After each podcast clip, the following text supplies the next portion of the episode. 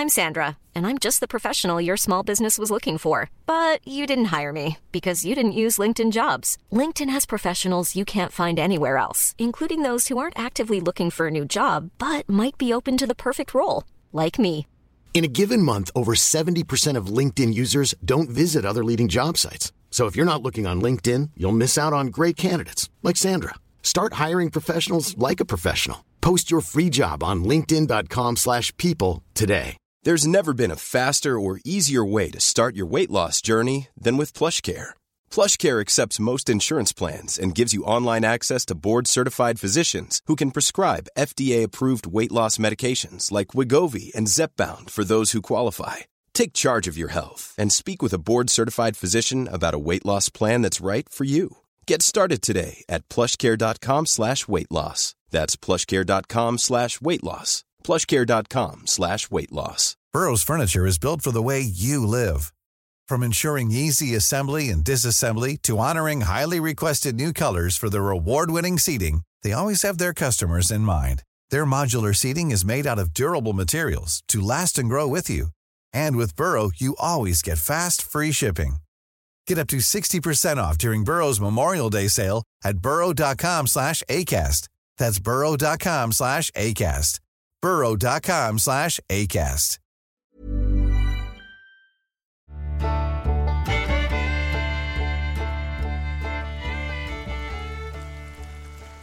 Two friends.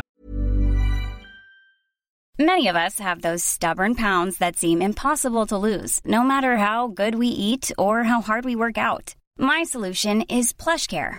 PlushCare is a leading telehealth provider with doctors who are there for you day and night to partner with you in your weight loss journey. They can prescribe FDA-approved weight loss medications like Wegovy and Zepbound for those who qualify. Plus, they accept most insurance plans. To get started, visit plushcare.com slash weight loss. That's plushcare.com slash weight loss. Burrow's furniture is built for the way you live. From ensuring easy assembly and disassembly to honoring highly requested new colors for their award-winning seating, they always have their customers in mind. Their modular seating is made out of durable materials to last and grow with you. And with Burrow, you always get fast, free shipping. Get up to 60% off during Burrow's Memorial Day sale at burrow.com slash ACAST. That's burrow.com slash ACAST. burrow.com slash ACAST. And I went hiking in the Tortolita Mountains when I was about 15. We hiked back in there for a full day. I'm not sure how much ground we covered, but it was a good amount.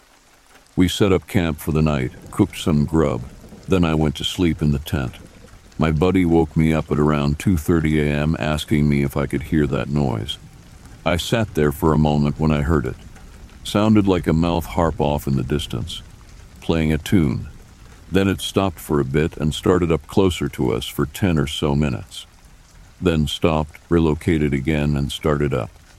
This went on for about an hour. Every 10 or 15 minutes, we could hear the sound coming from a different location. We were terrified. We had no weapons. I couldn't sleep the rest of the night. In the morning, we went looking for evidence of someone being out there, and we found some footprints. I don't know how old they were, but there were some there 100% not a Sasquatch. We are talking boot prints. The hike back was so creepy. Felt like we were being watched the entire time. Not sure if that feeling was because we were actually being watched, or if I was just sketched out from the night before, but it was one of the creepiest experiences I have ever had. Who even knows how to play a mouth harp?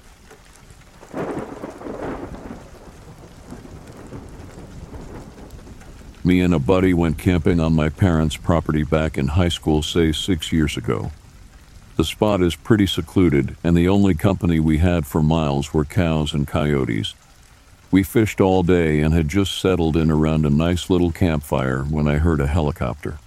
We were somewhat near a pipeline, so it wasn't that unusual for planes and choppers to check it, but I'd never seen them do so at night. The helicopter continued to get closer until we were able to see it silhouetted against the stars. We didn't think anything was amiss at first until I noticed the black sphere literally suspended about four feet in front of it. The sphere was roughly the same size as the chopper and traveling at the same speed. This was without alcohol, drugs, etc. No idea what it was to this day.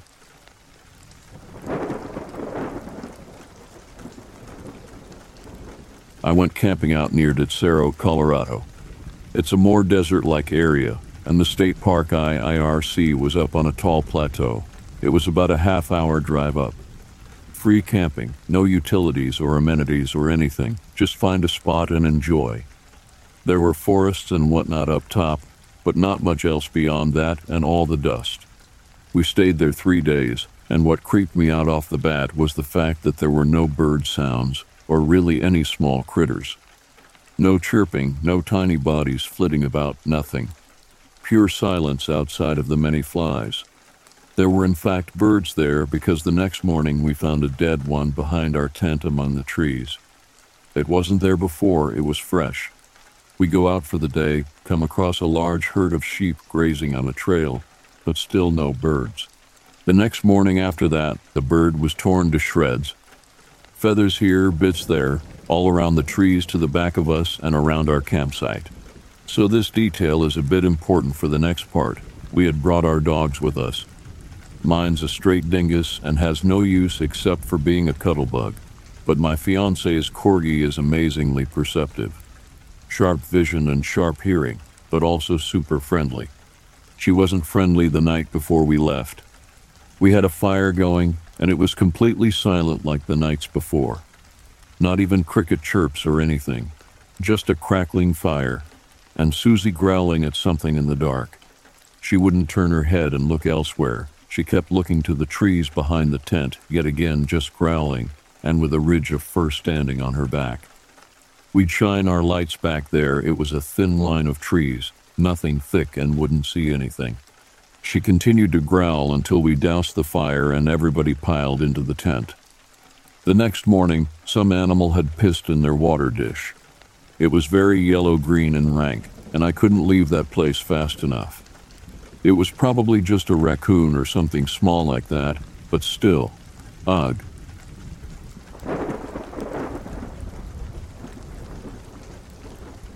This occurred in Oakland, California, where my wife's parents live.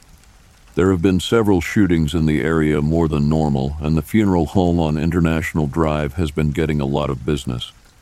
A few weeks ago, my in laws were driving through Oakland at around 2 a.m. in the morning. My mother in law works as a live in hospice nurse and only has a day or so off. She was coming back at 2 a.m. after having the evening off. While they were driving to her job, they saw a woman standing on the corner next to the funeral home with a dress on and very well dressed. They saw her at the corner while they were stopped at the intersection and noticed that the woman smiled at them. They also noticed that her eyes were black. My in laws were frightened and drove away as fast as they could. My father in law drops off my mother in law at her work and wonders if that ghost woman he saw at the corner will be there on the way back he had to go through that same intersection. On his way back, she was still there at the corner, and this time he was stuck at the light at the intersection. She actually waved to him, and he noticed again she had black eyes. It seemed like she was trying to get him to come over and pick her up. Naturally, when the light turned green, he sped out of that intersection to get home. No one seems to know who she is, but they all seem to agree that her funeral was probably through the funeral home there on that street. As to why she was on that street between 2 a.m. and 3 a.m., I think she was looking for victims.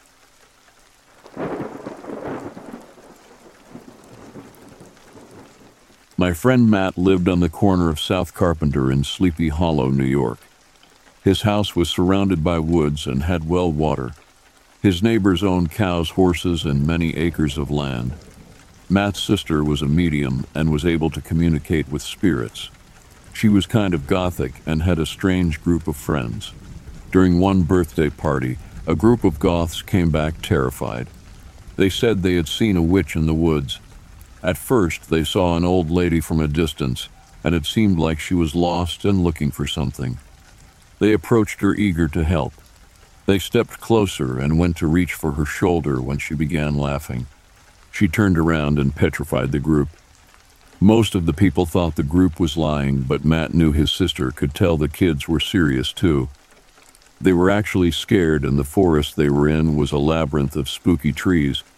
It was easy to get turned around. Later that year, this is what happened. Matt, Bill, and I were hiking during the winter months. There wasn't snow on the ground, but the air sure was cold. We were bundled up and didn't plan on going far. But of course, we followed the trail, and it led us to a place we could never imagine.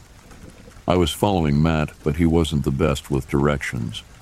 We were in a thick forest that we had never explored before.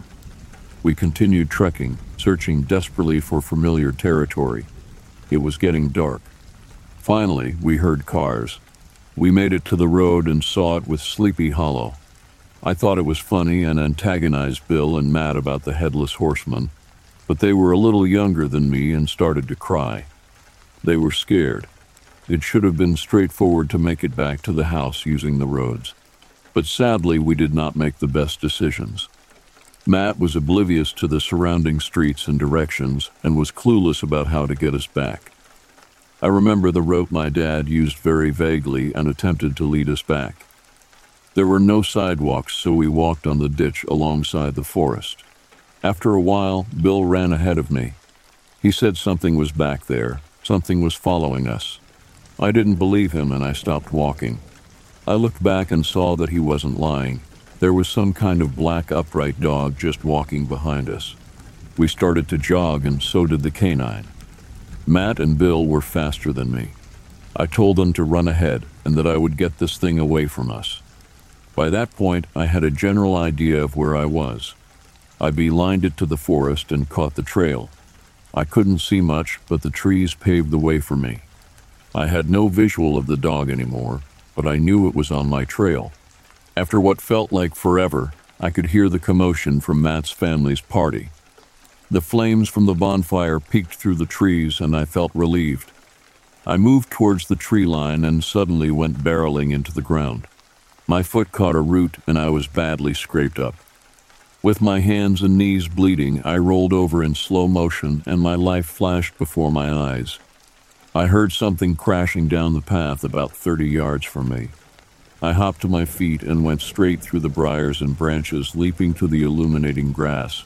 I made it to the fire and the creature luckily left the darkness. Matt and Bill were already sitting on their mom's lap telling the story. My parents were happy to see I was still alive, but not surprised at all. The adults saw my wounds and gasped. I told them the werewolf got me. Years later, my friend Alex moved nearby. He had two encounters with a wolfman. Once, he and his two sisters saw a large lichen creature cross the road and scale a deep hill within seconds. His other encounter was with me. We saw a pair of eyes out of his patio window in the woods. It was the scariest night of my life, and I never slept over there again. We tried to sleep in the basement, but had to go upstairs because we were terrified.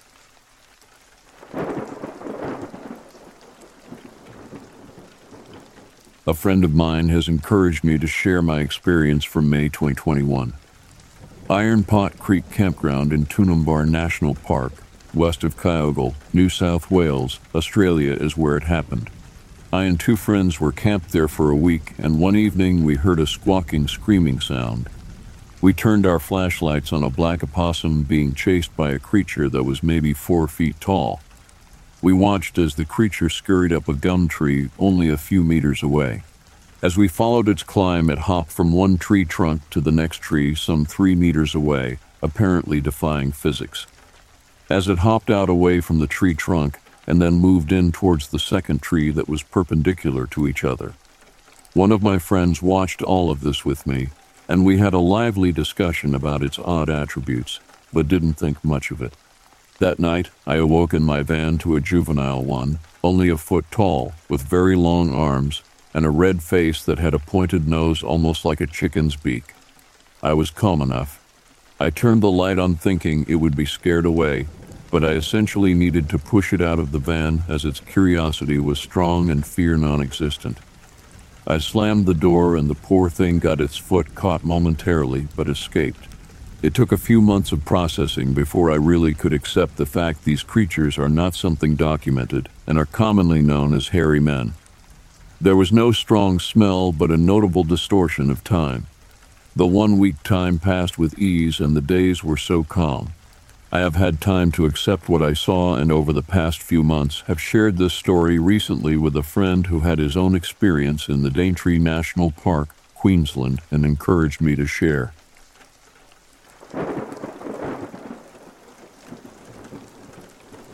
I just came here today about 20 minutes ago and have seen two videos about the sounds. One I do believe is faked, in all honesty. One sounds like a concert in the distance. But this isn't really about the recent happenings. What I want to know is if anyone else has ever experienced this sound before. And if so, how old are you now, or how old were you then when you first heard it? I've read only certain people can hear it, I think above age 25, or actually 40 and above. Myself, I'm early 30s, and I have heard the sound at least twice in my life. The first time was about 12 years ago. I saw something really effing scary on someone one time. It looked like a weird smile. And because he was a friend who I trusted, I felt some super deep sense of betrayal. Like, he was betraying all humans because he wasn't one like a demon. Yeah, I know. Crazy. But when I saw him smile that way, I heard such a sharp sound. Sounded like a trumpet, but like it was a string instrument that someone slid their fingers across really quickly and aggressively, then abruptly stopped. I used to hear this swing set all the time, for years, but when I looked for it, I couldn't find it. Then I never heard it again, and the area where I heard it, the people all still lived there no swing set. And about a year or year and a half ago, at a different apt building, I heard this loud rumbling. Didn't sound like a trumpet or anything. Just sounded like, I don't know, deep underground construction. But there was none, and it had come in waves each day I heard it. It'd last like 40 minutes, and there'd be like seven or so waves. It'd crescendo, then descends in a slow ass way, then it'd come back. Because of that, I googled the hum and looked up some vids about it. One vid tried to debunk it by saying it sounds like dry ice on a sheet of steel, which does. But it's super loud, just a low bass rumble. And one dude said it's 18 wheelers slamming on their brakes. Where I live, no big trucks would really come through like that. Maybe like three a day. I can hear the traffic from where I live. I rarely heard big trucks come through at least not slamming on the brakes. After I watched that video for about a week, I'd hear like at least 15 a day. Then after that week, it all stopped. No more big tricks slamming the brakes, and I noticed it then and there and have paid attention to it since. Rarely do they slam on their brakes, and 15 trucks doing that every day for a week is very noticeable. Strange. And another thing I want to mention is how my smaller city didn't have too many police chases. But in the last three months, I hear them like at least three or four times a week. And a neighbor is a cop, and I asked if those are actually police chases and not just cops rushing to a crime scene, and he confirmed there's police chases happening. And I've lived in this building for a second time now for at least two years and some odd months. And another thing I want to mention is locusts. They've been appearing every year for about two months at a time right before hurricane season. For about six years, maybe seven. Again, I will mention that though I do believe in a supreme being, I'm not religious. I was raised Christian, sure, but I'm not a religious person. Not anymore. And the reason I say this is because I've noticed the religious concepts in this I'm writing right now. Anywho, what do y'all think? Have y'all noticed this stuff? And what do you think of it? Just a coincidence, and I'm being superstitious.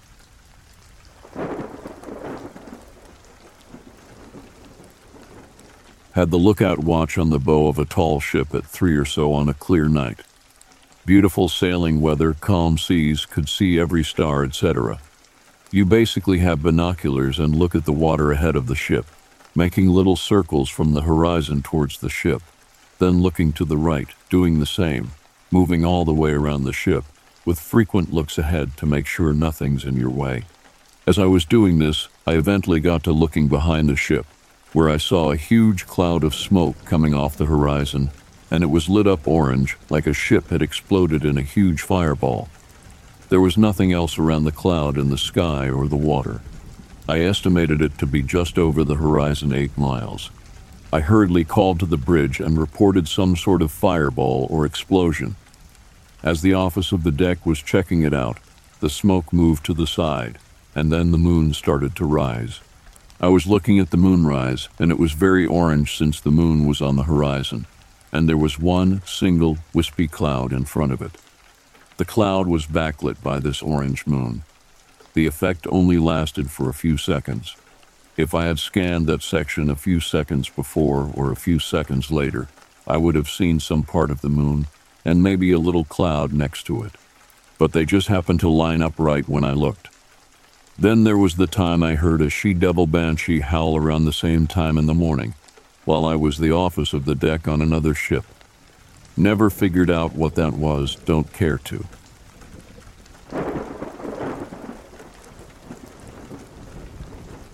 I swear that what I'm about to tell you is true, and I must clarify that I did work in a secretive government program. Under the Obama administration, we were tasked with analyzing cryptids, those mysterious and often elusive creatures like Bigfoot and Dogman. Our program operated far from the public eye, hidden away in the shadows, and most of our work was classified. One day, while deep in the heart of our research, we received a startling piece of information that had everyone in the office buzzing. Something huge was being captured at a local national park, and the government wanted us to investigate. The urgency was palpable, and it felt as if we were about to be given a unique opportunity to uncover the truth behind these enigmatic beings. I was part of a small team, and we arrived at the national park just as the sun was beginning to set. The air was thick with anticipation and our hearts raced as we ventured deeper into the wilderness. Armed with equipment for data collection and recording, we had no idea what we were about to witness. As we journeyed into the park, the sense of urgency became overwhelming. I couldn't help but feel a strange mixture of excitement and trepidation. We followed the distant sounds of vehicles and people, which led us to a clearing bathed in the dimming twilight. There it was, a creature beyond belief, sprawled on the ground.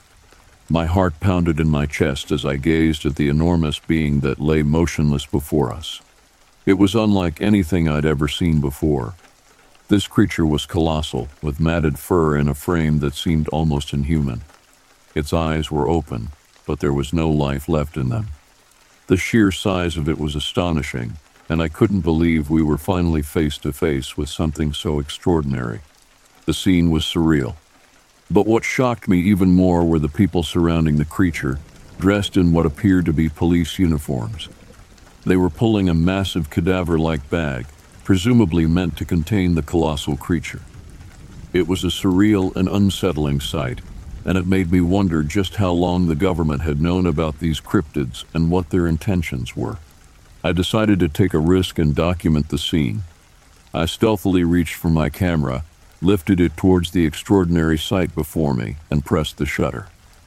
The flash of the camera illuminated the area for just an instant, but that was long enough for one of the individuals in police attire to spot me. Fear clenched at my chest, and my heart raced as the realization hit me that I had been seen. I knew that I needed to escape, or the consequences could be dire. In a blind panic, I turned and fled, leaving behind my colleagues, my work, and the secrets we had spent years unearthing. I never returned to my government job. The fear of what I had stumbled upon that day haunted me. I couldn't shake the feeling that we were just scratching the surface of something far larger and more enigmatic than I had ever imagined. The government's involvement, the creatures we were investigating, and the secrets they held were too much for me to bear. My life took a different path after that day, but I knew one thing for sure. Something truly extraordinary existed in our world, something that was kept hidden for reasons unknown. The images I captured remain a secret buried away, just like the cryptids we studied.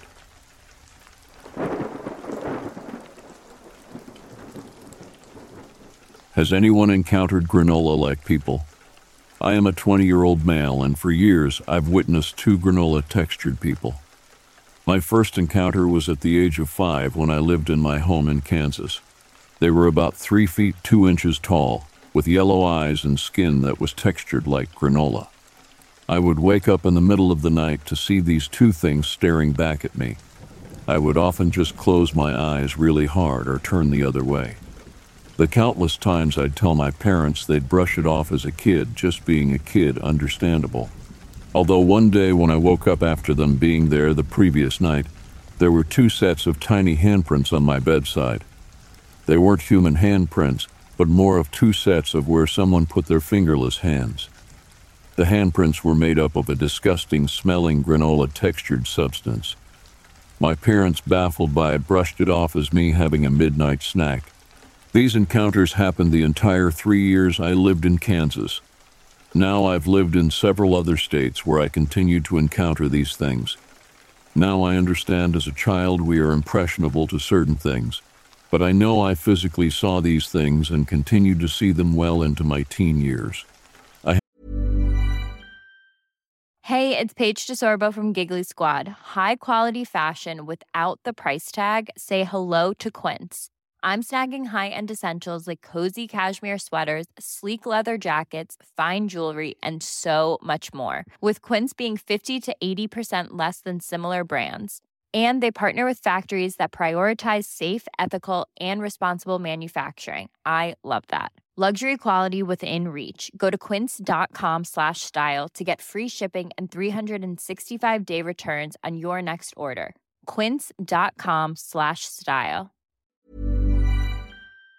have encounters in the other states I've lived, but this post would be an essay. Has anyone encountered anything similar? I have yet to find a similar case to this and would be interested to hear from the community.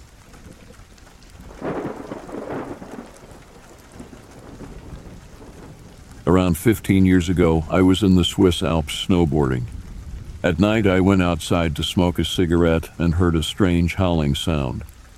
I thought nothing at that time and went inside again to the cozy fire, a beer, and a book. An hour later, I went outside again to smoke, and there was still the strange howling. What animal does such strange noises? I thought. But not minding, I went inside again to fire, beer, and book. Around midnight, I went for my good night smoke. Scanning the mountainside while listening to the howling that was still going on, I saw a small black dot in the white landscape, which I thought wasn't there before, and it was also in the general direction of the sound. By now I was bursting with curiosity, so I took my gear and went outside. After an hour navigating through the hilly mountainside, I was near the source of the howling and I could see the black dot in a snowfield some hundred meters down the hill. I must have bypassed it while orientating by sound. From how big it was in the distance, I thought it could be a fox or maybe a small lynx. Careful, I got nearer. When I was some 20 meters away, I shockingly discovered that it was a little boy crying or screaming or howling. He wasn't dressed for a winter night either. When I talked to him, he told me that he ran away from home because his mean sister destroyed his favorite toy. In the end, I had to carry him home because he couldn't feel his feet anymore. They were making holidays in a secluded house in the mountains. Since there was light in the house and smoke out of the chimney, I let him walk the last 10 meters to his house alone and waited till he was inside.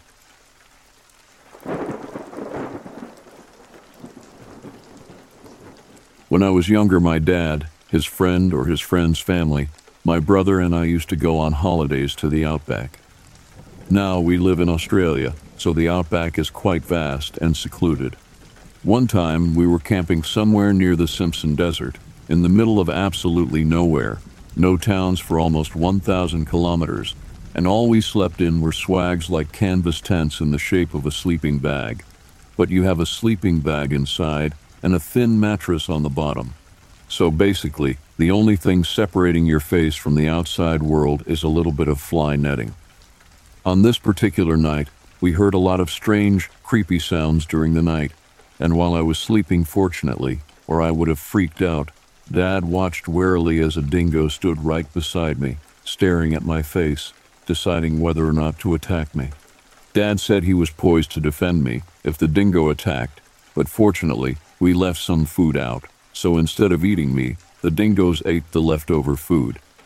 It was pretty darn creepy, knowing that if they hadn't found food, they would have likely attacked us, and me in particular.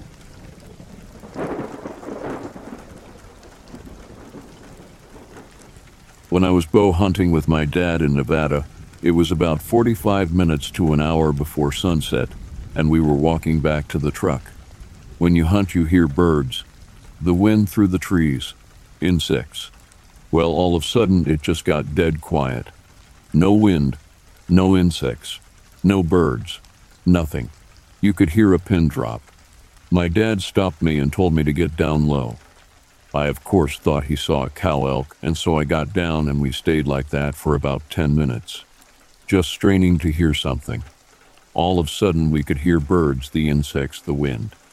Once we got back to the truck, I asked him why we were so quiet because I didn't see any elk. He said there wasn't any elk, but there was something. I asked him if it was a mountain lion. He said, Something didn't feel right.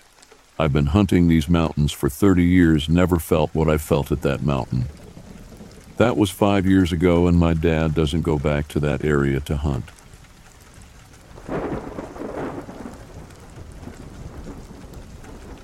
Was spending a summer with my grandmother, who lives in southern coastal Oregon. We were taking a walk through one of the many, many little hiking trails peppered about the state, and it was beautiful. The woods were gorgeous, the trees were huge, and the ambient noise was soothing. Then suddenly, it just stopped. The birds stopped chirping, the insects stopped buzzing and whirring, the breeze stood dead in the woods, the trees and ferns no longer rustled. It was absolute stillness, like a tableau frozen in a moment. I was spooked solid. I felt really uneasy, and a pit was rapidly forming in my stomach. I tensed up as if by instinct, because it felt like something was near, something with the presence and gravitas to make the whole forest silent. Then it passed, whatever it was, and the sounds of nature started up again. To this day, neither I nor my grandmother know what happened.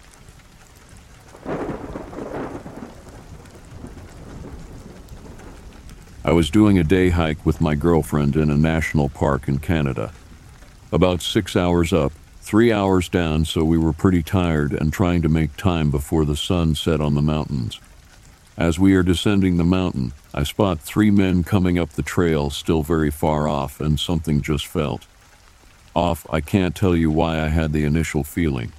After thinking about it, we had started up the mountain a little later than we had planned, and there was no one parked at the trailhead, so we absolutely didn't expect people coming up after us, especially since most of the trail is in dense tree cover until you get about four hours up.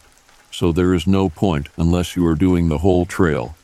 Trying not to freak her out, we stop and I try and get a better view up above us on a little ridge.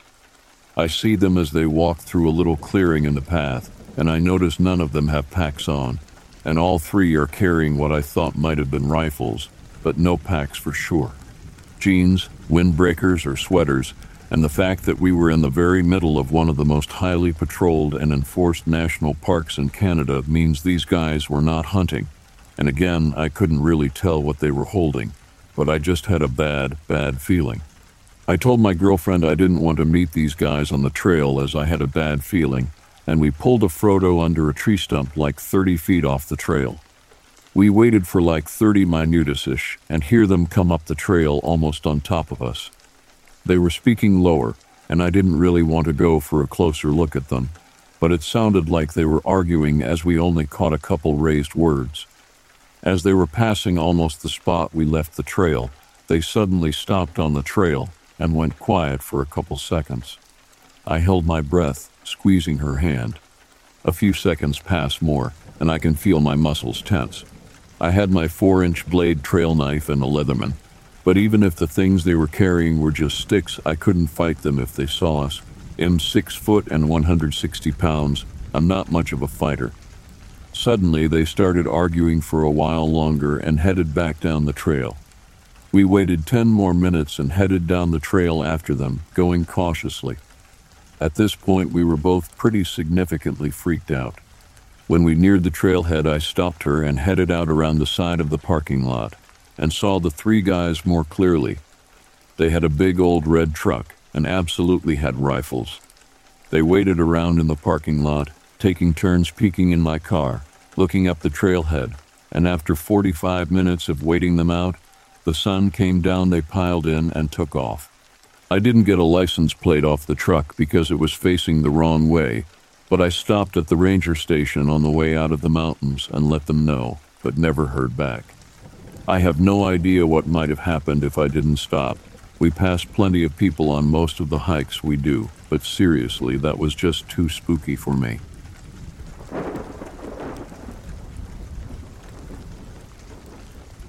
My uncle was with the Canadian Fisheries as an inspector and recently retired. He told me the story of being in one of the Coast Guard ships, and he was to board a Chinese or Japanese ship, don't remember which was fishing close to the international water. They often do this so that if they have to hightail it because of something illegal, they can escape. As they were getting there, they noticed the ship being lifted from the water slightly and tilted to the side before settling back in the water and rocking hard from side to side, as if something huge rocked them. They thought it was a whale, but the Asian ship wasn't exactly small, and whales don't do that anyway. The best they could make out from the broken English, they thought they saw a submarine rise underneath them only to go back down super quickly. Turns out it wasn't a U.S. submarine either. Could have been Russian.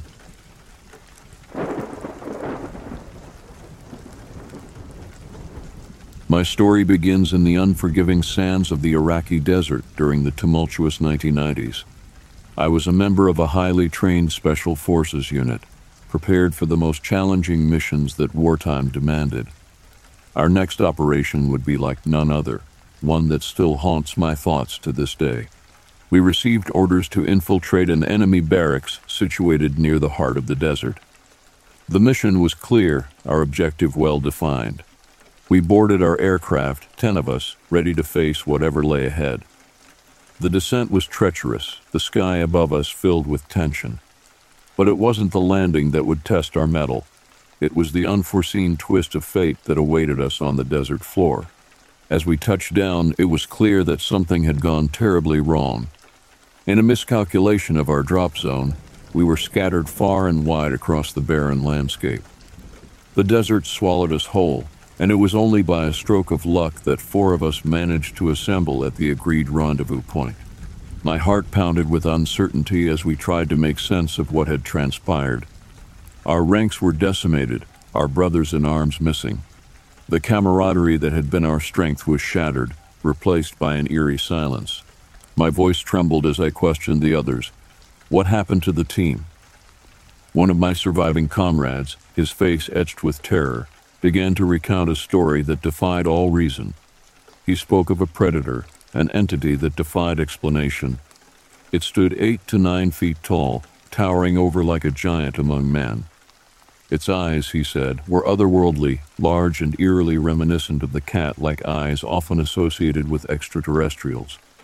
It was a creature draped in darkness, its cloak so unkind that it blended seamlessly with its form. The description sent shivers down my spine. The predator was impossibly thin, skeletal, and tall, a figure that defied the laws of nature. It appeared as if it had no discernible hands or feet, a being of the unknown, and its eyes, he emphasized, glowed with a sinister luminescence. According to my unit, this entity, this predator, had hunted down our fellow soldiers. They had been slaughtered one by one, their lives extinguished by an enigmatic force that they couldn't comprehend. The only reason we stood there was that we had fled when the predator descended upon our team. I was left in a state of disbelief, my skepticism warring with the horrifying account I had just heard. Could such a creature truly exist, or was it a result of fear in the fog of war? But as I looked into the eyes of my surviving comrades, I saw only the truth, the undeniable fear that clung to them. In the end, I had no choice but to believe them. The mission couldn't be abandoned, our duty to our country remaining unwavering. We pushed forward, our resolve steeled, knowing that an unseen predator lurked in the darkness of the desert, a sinister entity that would forever haunt our thoughts. We continued our mission, driven by a sense of duty, leaving behind the unfathomable terror that had cast its shadow upon us.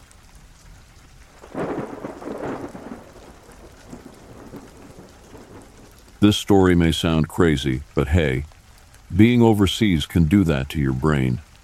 This is something I saw, and I can confirm it's true.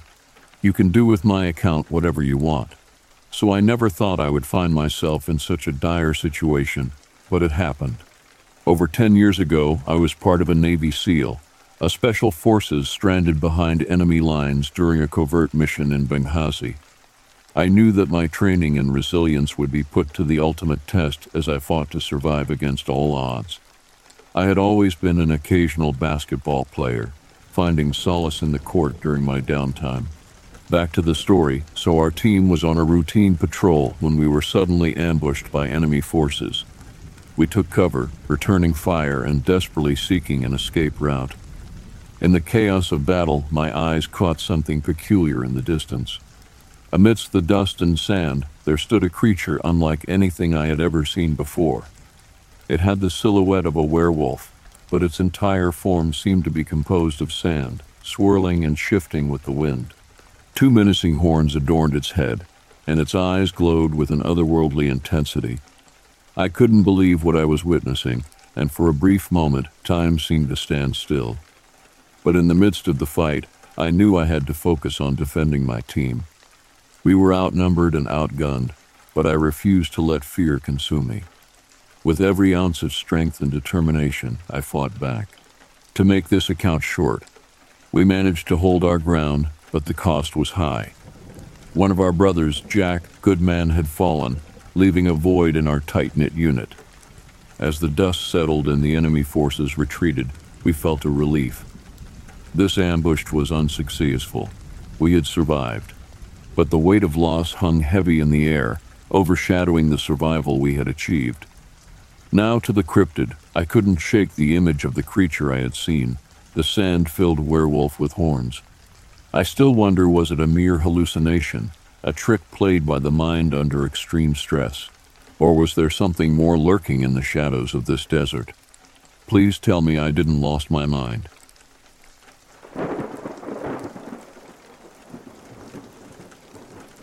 I spent two weeks backpacking in New Mexico a few years back, and I just have to say that it's pretty amazing how easy it is to disconnect when you're out there.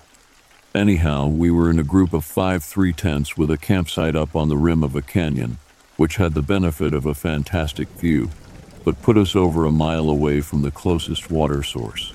I had really argued in favor of this site, so I was happy to volunteer to go get water, and recruited my best friend to help me bring back a second water container. Man, am I glad he came with me. It was around dusk when we left, and honestly, we had a good time just chatting about how great the trip had been. This was our last night out. We'd already had our fair share of adventures, running into a couple of bears and getting hit by an enormous storm. While we were above the tree line being the highlights, so we just got lost in reflecting on the trip and laughing about it all. It was definitely getting close to sundown by the time we had gotten the water, though, so we set off back to camp at a pretty quick pace which kept the chatter to a minimum. On the walk back, I thought I had heard a few sticks crack off in the woods, but I really didn't think that much of it. We'd heard weird noises before, and the cracks weren't loud enough to come from bears. Anyways, we ended up getting back to camp fine, eating dinner, cleaning up, and heading off to bed without incident. At this point, I'll mention that, that although the stargazing in New Mexico is supposed to be really exceptional, I was never really blown away by the amount of stars we saw owing to a super bright moon almost every night, keeping the sky fairly light at night. Anyways, everyone was in their tents when I heard what was still to this day the most blood curdling, high pitched scream coming from a very close distance. It was very akin to a woman or child in severe pain, but with something still very distinctly otherworldly to it. Now I'd heard about the sounds that mountain lions make but damn, it's just one of those things that you don't understand until you've heard it. That's when I got scared. But the worst bit about it was that the noise had come from the side of my tent that was facing the canyon rim, and I was camped probably within 10 feet of the rim. So this meant that the cougar was either less than 10 feet away from me, or that it was doing some kind of ninja cat type moves up the on the canyon wall. I'm not sure which was scarier in my mind, Anyways, like I said, we've got five dudes and three tents, and the guy who's alone gets scared and doesn't want to be alone. So the other four guys all popped out of our tents, walked in a huddle over to his, and then strategically dropped off two guys before the final three scurried back into one tent, leaving a single tent empty, hopefully as a decoy.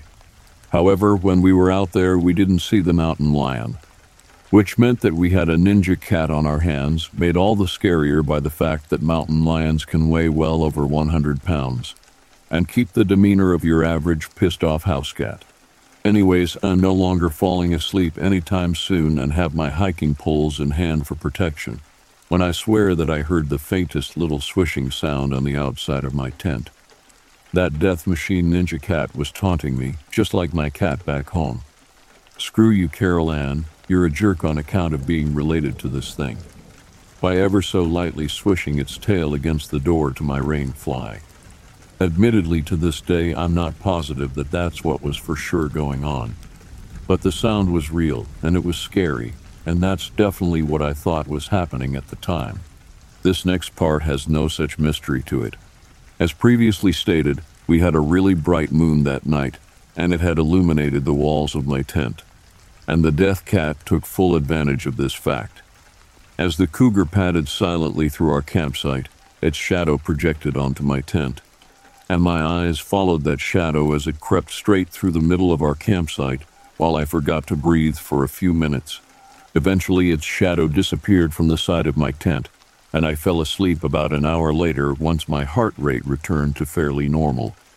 When we woke up the next morning, no one had died, so we were actually pretty stoked about the whole experience. We saw a few faint tracks in the middle of the campsite, but otherwise there was no real evidence of it ever actually happening. We did report it to a ranger when we left the next day, and he told us that the cougar had probably stalked me and my best friend back from the water source, got confused when we disappeared into the tent. Apparently, enclosed structures blow their minds, and the roar had been in frustration after it had lost its prey. He also mentioned that I probably would have been attacked had I gone to get water alone so it was good that I brought a buddy. So, moral of the story is always roll with your bros, because you never known when a 200 pound cougar is going to follow you for miles to try and eat you.